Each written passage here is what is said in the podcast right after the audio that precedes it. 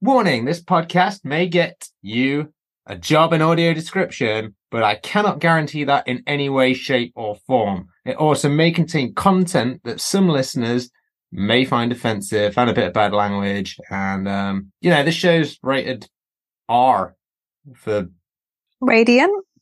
yes. Rated R only for pirates.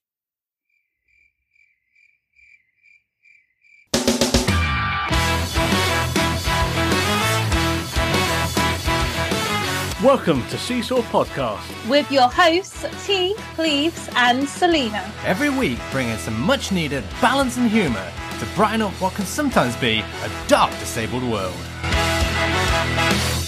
Welcome back to Seesaw Podcast, your one stop shop for finding a job. Your results may vary. This time around, we have part dose of our fantastic chat with Eric and Dakota from IDC Digital. But before we jump into that, we are going to see how or what people have been up to. Cleves. Eat and work and work and sleep.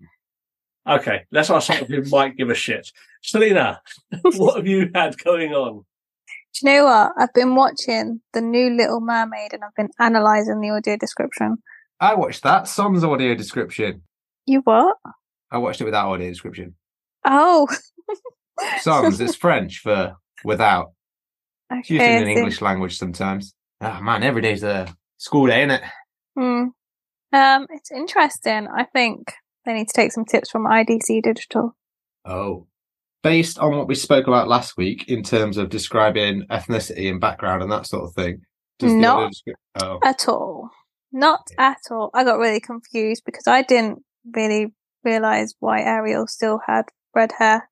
And I genuinely didn't know if I'd press play on the wrong Little Mermaid, on if I'd put on the like original cartoon or the live action. I didn't know. It like, took me a while to figure it out. Does all the description? I can't remember. Does it actually say that Ariel's black? No, just says she has red hair, which what's what, what threw me a little bit. I was like, hang on. Yeah, that's that's a bit of an oversight. Uh, one thing I will say, it's not an advantage having sight to the level I do while also using audio description, because much like the Lion King, stop having animals with lip flaps, please, Disney. I It's don't see a problem with it. It's creepy. I don't want to see Sebastian the crab moving his jaw as a real crab. Hmm. That sounds interesting now. Wish I could see. But just for that. Tony's used to looking at his crabs. I do like Sebastian in the new Little Mermaid, though. Well played, well acted. Yes. Yes. It was all well acted all round, to be fair. Pretty solid. Apart from I- maybe Eric. Eric kind of sucked. I Prince Eric, that so. is. Not Eric from IDC or myself. a lot of Erics out there. Most of them are great, to be fair. I've never really found a bad Eric. apart from the Eric in, in this film. Yeah, I- yeah, yeah, that's just, yeah, he just wasn't played very well. I blame the actor. The actual character, absolute lad, mate. Yeah, I didn't think this would get into mermaid chat. Um, IDC? Uh, do you want a quick QBN just in case we need the time? Nah. Nah. we led you down the path, T. Right. So this is part two of our great chat with Eric and Dakota from IDC Digital. If you haven't heard the first part, go back to that. This one is all about what you need to do to get into the business as well as how narration works. Have you had any issues with contracts and providers of contracts where you provided uh, your services for them and they've come back saying we're not happy with this and like oh because they're the two sides of the coins there whether you feel felt uh, that you have to double down on it and you think it's the right way of doing it or sometimes you might have thought that no you're being ridiculous and it doesn't have to necessarily be terminology this could be in general are, there any times where you've had to really go back and forth with a provider Um, you know, most of those conversations are going to happen up front. You know, again, every every company, for the most part, companies that are around that are established, that everybody knows their names, they have a style guide. They're all basically similar.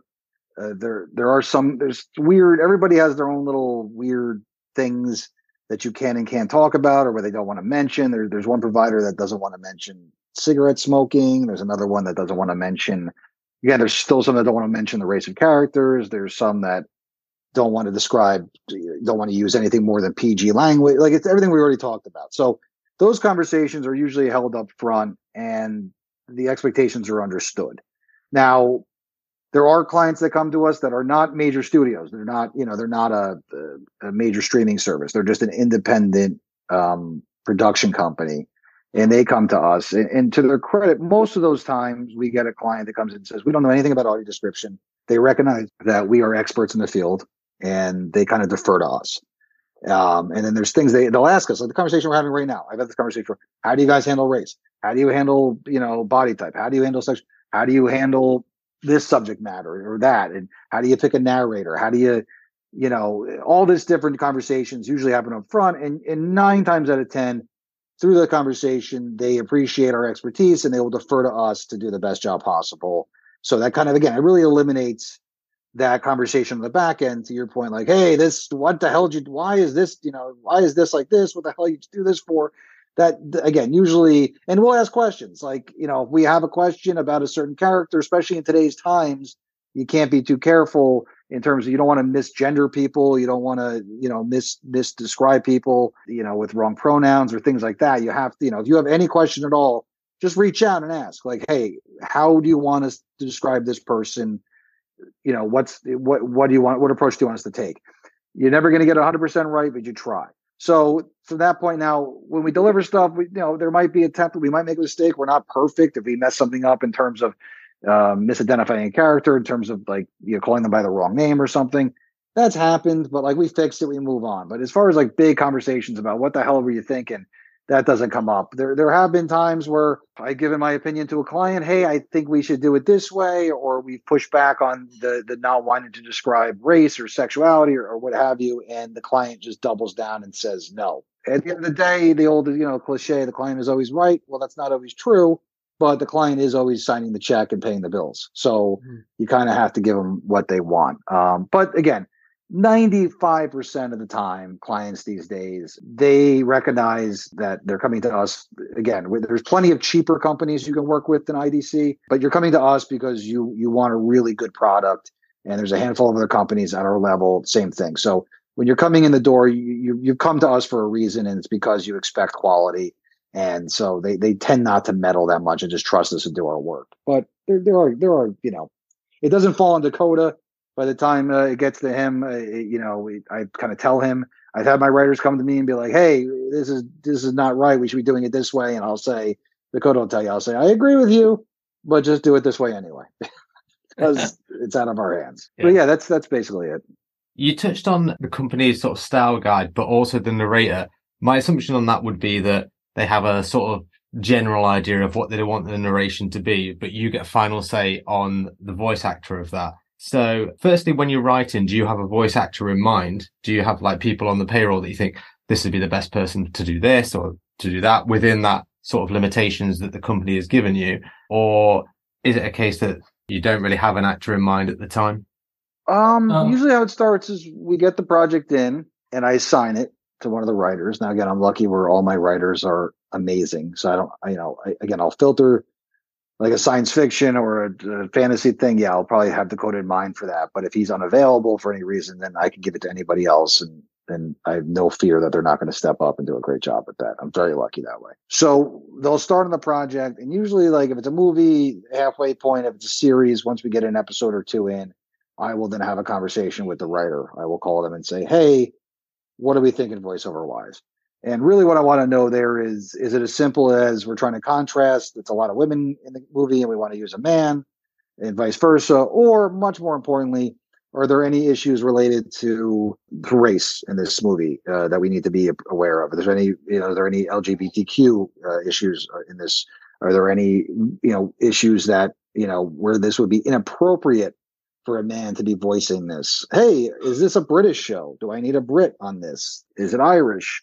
Whatever the case. At IDC, we have, I think last year I used 55 or 56 different narrators across across all of our projects. Included in those 55 narrators are 20 to 24 members of the blind and visually impaired community that we work with as narrators. And and again, within that 55, it, you know, not every, we're, we're constantly adding to the roster because we always want to make sure that we're being culturally appropriate. So, you know, it's a constantly, I just last week I cast uh, a Japanese woman because, you know, I have a Japanese man on the roster, but we needed a woman. So I went out and especially cast her for this particular project. And she'll do other things. She's not just limited to that. But we wanted to make sure that we had somebody appropriate for that one. So that's the conversation because a lot of studios, again, we don't operate this way, but a lot of studios, they just have, like I said, a man and a woman. And it's usually a white man and a white woman and they describe everything and the studio just decides to go with a contrast you know if we want a man or a woman and that's just really especially in today's uh, uh, day and age it's, it's falling short uh, it's really there's no excuse for it. It's it's it's really it, it's it, you just don't care at that point. You know if you're if you're a studio right now making audio description and you don't have blind people on your payroll doing audio description narration at least i mean we have blind people doing qc work with us. We have a, like I said, like 20 plus people doing narration with us over the years. And we're actually trying to onboard one or two uh, blind people, completely blind people to do audio mixing with us. So, you know, if we can do it, and we're really a small company compared to some of these others, there's much, much bigger companies out there in the field than us. And they're not hiring any of these folks. And there's no good excuse uh, beyond the only real excuse you have is we don't give a shit. And that's not a great, uh, great answer, but that's all you got really at this point. Um, because I have said, and anytime I do a podcast, and I've done a lot of these, I say the same thing. There's an article that just came out on LinkedIn last week that Liz Gutman wrote, and my quote in that is, uh, "There's nothing proprietary about accessible workflows." And I believe that, and I've offered this up every time I've done this. And to the credit, a couple of people have reached out to me, some of my competitors. I will get on a phone call and I will talk to you about how we work with blind people and our process and what we discovered in terms of what works and what doesn't. And I will help you get up to speed hiring blind people. I that's the offer I make. I will make time for you. I will get on a call. I'll get on multiple calls. All you have to do is shoot me an email or shoot me a message on social media, and I will make time for you if you're the head of a studio to figure that out.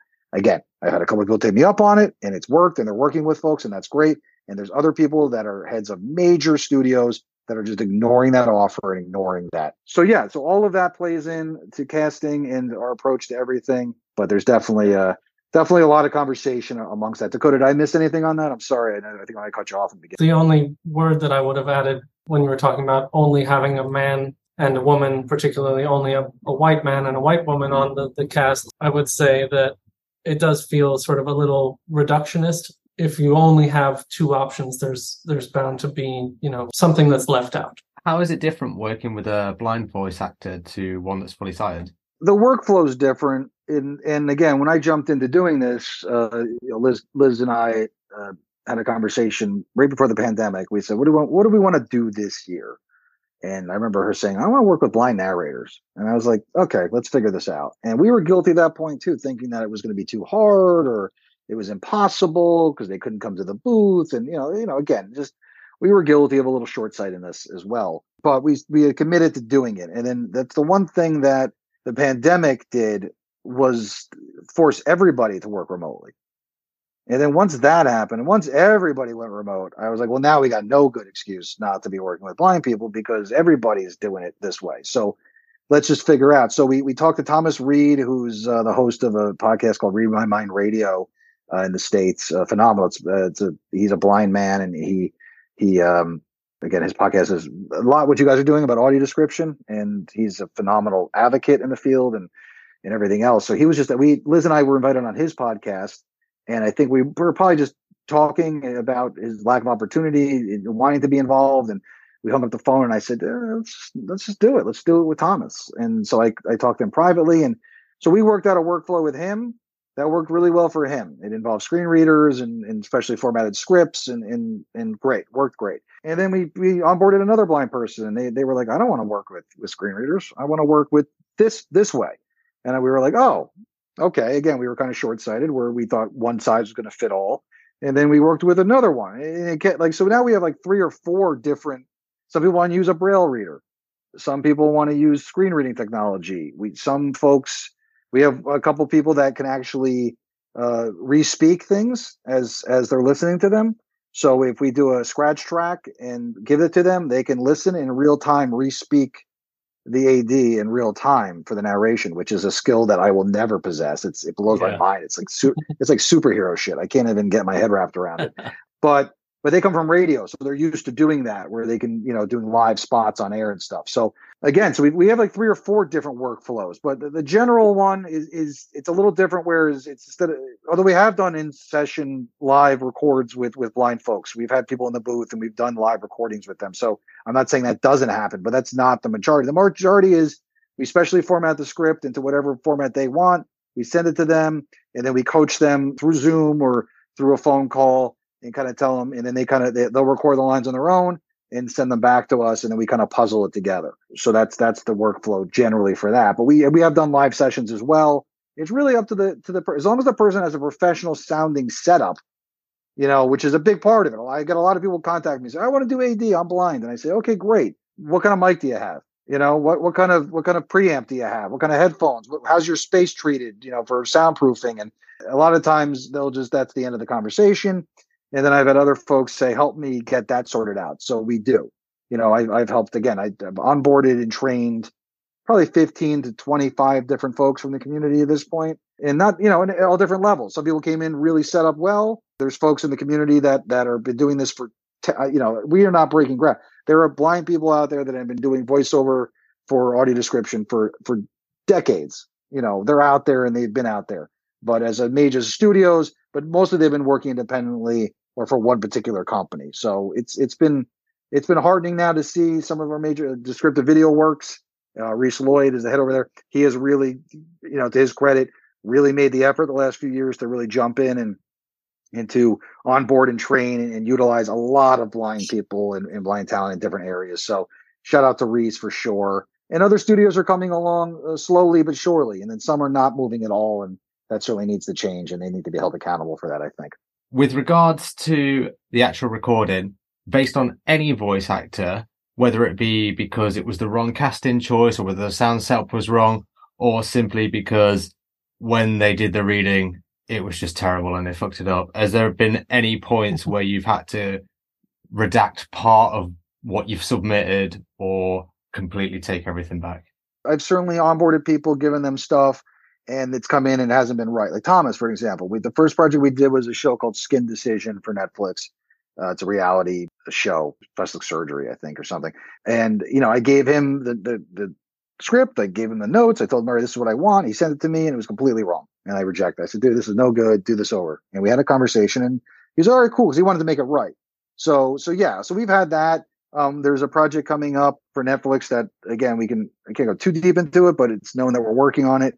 It's called All the Light We Cannot See. It's an adaptation of a, of a novel, and that'll be coming out this fall. And uh, we're working with a narrator by the name of uh, Fern Lulham. So when we started working that with Fern, uh, there was definitely the first episode, especially we were working and, and she and I were having conversations about, hey, no, let's do it this way instead of that way. And and so yeah, some stuff came in, and I said, no, let's try this again. And there was a dialogue back and forth. And to her credit, she was really wonderful about redoing it because again, we wanted to make it right.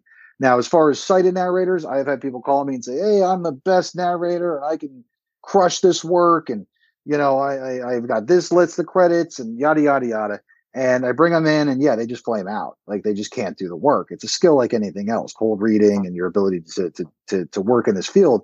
I've had people that go in the booth first time, and they're they, it's like they're doing it for 20 years. And I've had people go in the booth that have a list of credits as long as my arm, that you know within within within one episode of an eight episode series i have to have a tough conversation with them and say i'm sorry we're to have to go in a different direction with this. It's just not to work out. And we've had some where you know i screwed up. You know I, I cast somebody i thought was the right choice and then i heard the track not that they did anything wrong per se but when the track's done i go eh, i didn't get that one completely right. Now to my defense i've done 10,000 of these things so you know i'm not going to bat a thousand but i've got it i've got it right a lot more than i've gotten it wrong in my career but there's certainly been ones where I was like, yeah, that wasn't right. And frankly, I've had clients insist on we want to use this person or that person, and I've said gently, I don't think that's the right decision, and and they they've insisted that we use a certain narrator and the track I don't like. You know, the writing's great because again, I have the best team in the world for the writing, and the mixing is fantastic, but the, the voice itself does not fit. And so sometimes I've taken heat like, hey, why the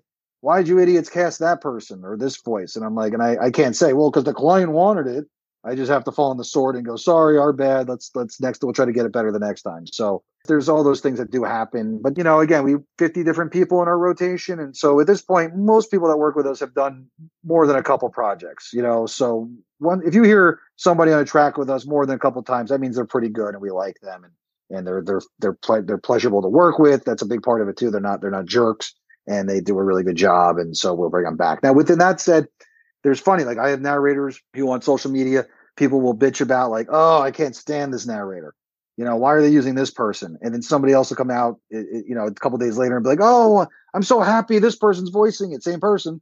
This is my favorite narrator. I'm so happy. So you take somebody to, you know, I always say this: you take ten people for ice cream, somebody's going to complain about it. You know what I mean? So you can't please everybody. So you just do the best job you can, and you, you try to get it right more than you get it wrong. Is the best you can do. But you're never going to make everybody happy. You, you mentioned that you're always looking for for new talent. If you had any advice for any aspiring listener who may be visually impaired, may have another disability, if they're looking to get into this field, what's one piece of advice you would give them to like get their foot in the door? I guess I would say from the writing side, I would probably say expose yourself to as much audio description as you can and just sort of get a feel for what seems to work and what seems to not work and the habits of the other writers that are considered the better writers in the industry and talking with the community and just sort of figuring out what people like the most and what really doesn't suit the audience very well. And then obviously just practice, even if it's not something that you're getting paid to do, if it's something maybe try a, a show or a movie that you really enjoy yourself and therefore you can just sort of get some practice in while also enjoying a piece of media that you might otherwise watch anyway and you know just get your feet wet and try some things. Maybe some of them won't work out maybe some of them will. It's all part of a learning process. Yeah i'd say for you know for writers i would say curiosity helps. You know if you're a curious person you like to learn about a lot of different things that'll that'll help you in a career in audio description because you're not going to just to get to work on stuff you like. You have to be open minded to a lot of different things. You know, you're gonna you're gonna be forced to to work on stuff you never would watch uh, for any other reason. Uh, I would also I would just caution people generally uh, manage your expectations.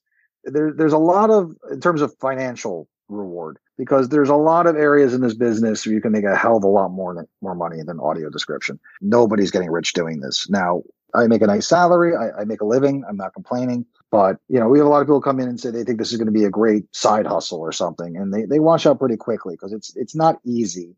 At least not the way we do it. We have a standard. There's certainly ways to, to cash a lot of money quickly in this, but you're not doing good work. So if you want to do good work, that's that's something different. I've had I've had a lot of writers come to us a lot over the years, and with again with with literally a hundred credits to their names, and they do one or two projects with with us, and they quit because you know we we hold them to a much higher standard than to what they're used to. One person quit, told me your your standards are too high. I quit, and now that person's one of the leading teachers in the field. So figure that out. So you know, as far as that goes, the writing, take take a good course from a good professor. Uh, Liz Gutman and Colleen Connors, they they teach um, audio description training retreats. Level one, Liz teaches with Colleen. Uh, you, are not going to get a better crash course. Yeah. Now, again, it's it's not cheap. It's uh, it's an investment. If you're serious about a career in audio description, it's definitely not inexpensive. I mean, you don't have to take out a loan or anything, but it's it's definitely a commitment of, of money and take a good take a good course from somebody like a Liz Gutman and a Colleen and and you know and then you might see you know might like it. You know it, it's everybody so that's that's what I would say. Be reasonable in your expectations take a solid training from a really good professor and then um, practice. As far as voiceover people we talked we touched a lot on on what goes into that. You have to again have a professional setup. You know anybody can read copy or or you know or, or somehow digest the script and repeat it but you need to have again a professionally treated space in terms of you know, soundproofing. You need a, a, good microphone. You have to spend a fortune on it. Uh, we have a microphone. I, I, people ask me, "What's a good microphone?" Rode NT1A. That's the microphone. It's $199. I can't tell you how many of our voiceover people at IDC use it for their home setups. In studio, we use some obviously more professional, like higher priced professional mics. But the Rode NT1A for home recording We've had tremendous success with it. It's $199. You need to get yourself a preamp. The Scarlett single preamp, I think it's $129. So there's your setup. You get a mic stand. You know, your mic, your preamp, you're looking at 350 bucks. So it's not a huge investment. Soundproof your space. You know, you can build something. You know, one of our our VO people, Sri Gordon, who's done a lot of stuff with me, does a lot of work with us, probably the most work with us. Does Squid Game and and a ton of other things with me. She went to IKEA and bought like a wardrobe, like a portable freestanding wardrobe, and treated that and turned that into an audio booth for herself. So you can get creative. You don't have to spend, you know, you don't have to spend money with carpenters to build out. You can figure it out. Or closets. There's a lot of closets in use out there for for voiceover. So that's it. Make the minimum. If you're going to come to me and say, "Hey, I want to do work with you as a voiceover person," and I tell you send me a demo, and it sounds like it was recorded on an iPhone in the middle of traffic, I'm not going to hire you. Like it's a professional pursuit. Approach it professionally. Again, I'll work with you, especially if you're if you're blind or low vision. I got a lot more patience for you, a lot more tolerance. I will work with you and help get you up to speed. But if you're fully abled person and you're just too lazy to to take a couple steps to, to approach things professionally, I'm I'm probably not going to spend much more than one conversation talking to you. I, again, we are really well stocked at IDC. We have again 50 people in the rotation. If I tell you what, here's some advice. If you're a minority of some sort, put your photo on your webpage. A lot of people have taken their photos off their web pages because they they want to be known only for their voice. Well, it's 2023 and advertisers and studios, diversity is a cool thing these days. So don't hide from the fact that you're diverse. Put it out there because if I'm looking for an African American woman or an Asian woman for a part and I go on and your name is, you know, I'm not going to assume what you are by your voice. I'd like to see your face. I'd like to be able to know. And my clients want to know, hey, is this being voiced appropriately? This is the person voicing this the proper choice. You know, one of our competitors just did a track for somebody. The book, it was a book about a young black girl's hair.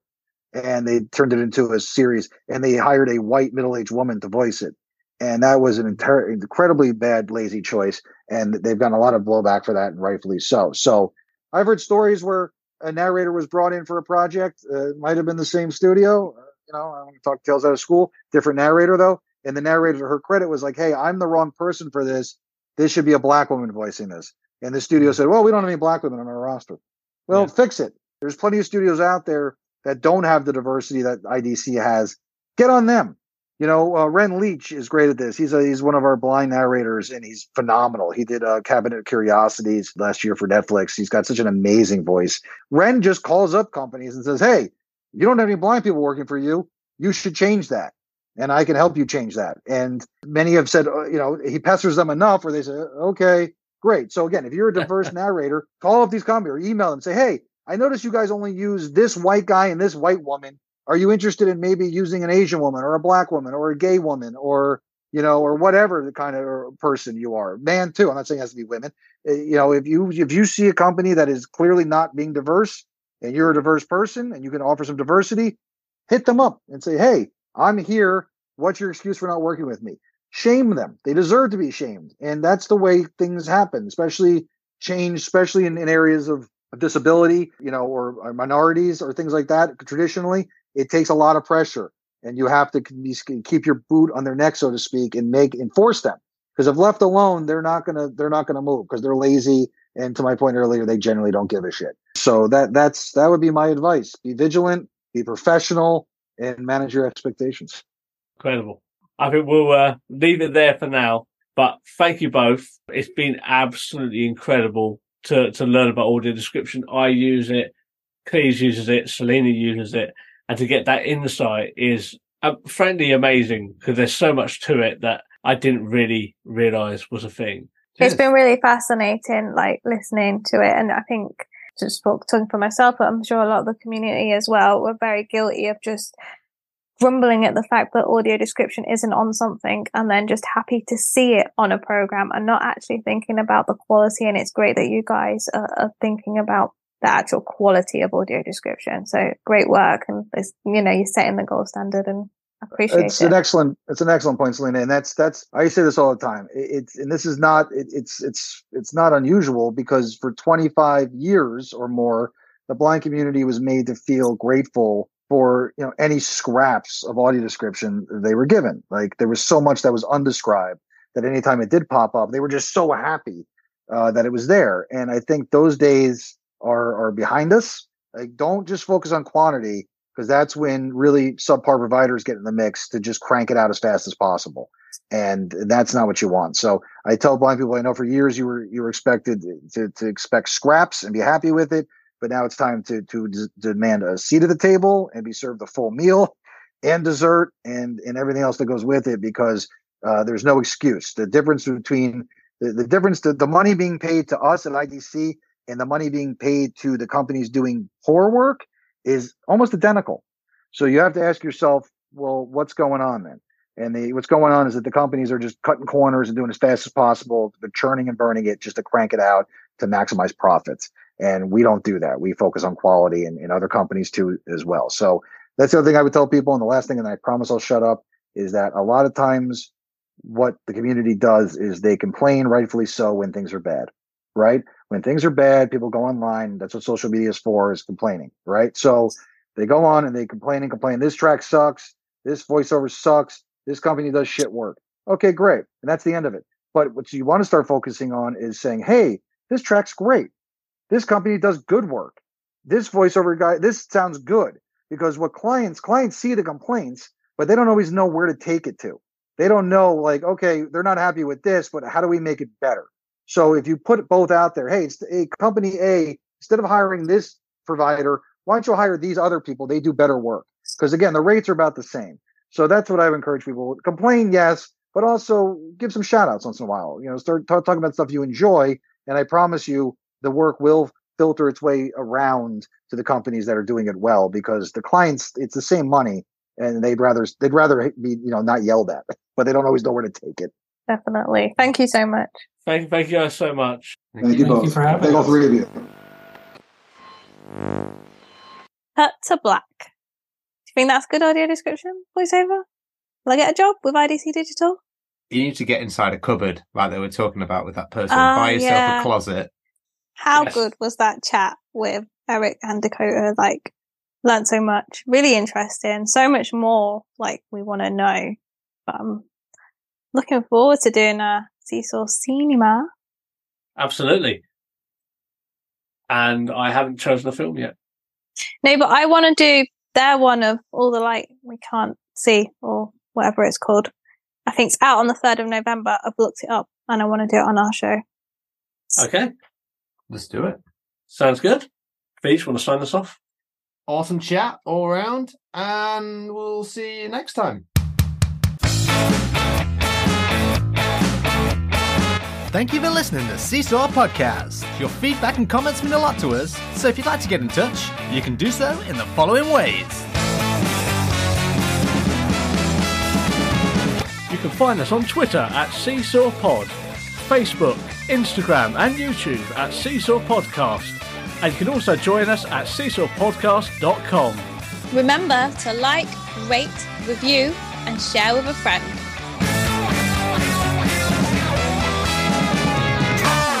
This podcast was recorded in front of a blind audience. Cut to black. And Selena can bring us back. Do you want to do that That's what again? I'm saying. Uh, that was my bringing her back. Okay, do you want to do it again? Because I was getting impatient with that oh, huge gap there. I was li- given editing time. Yeah, but you don't need You know. 30 seconds gap, does he? Just trying to help Cleves out. God.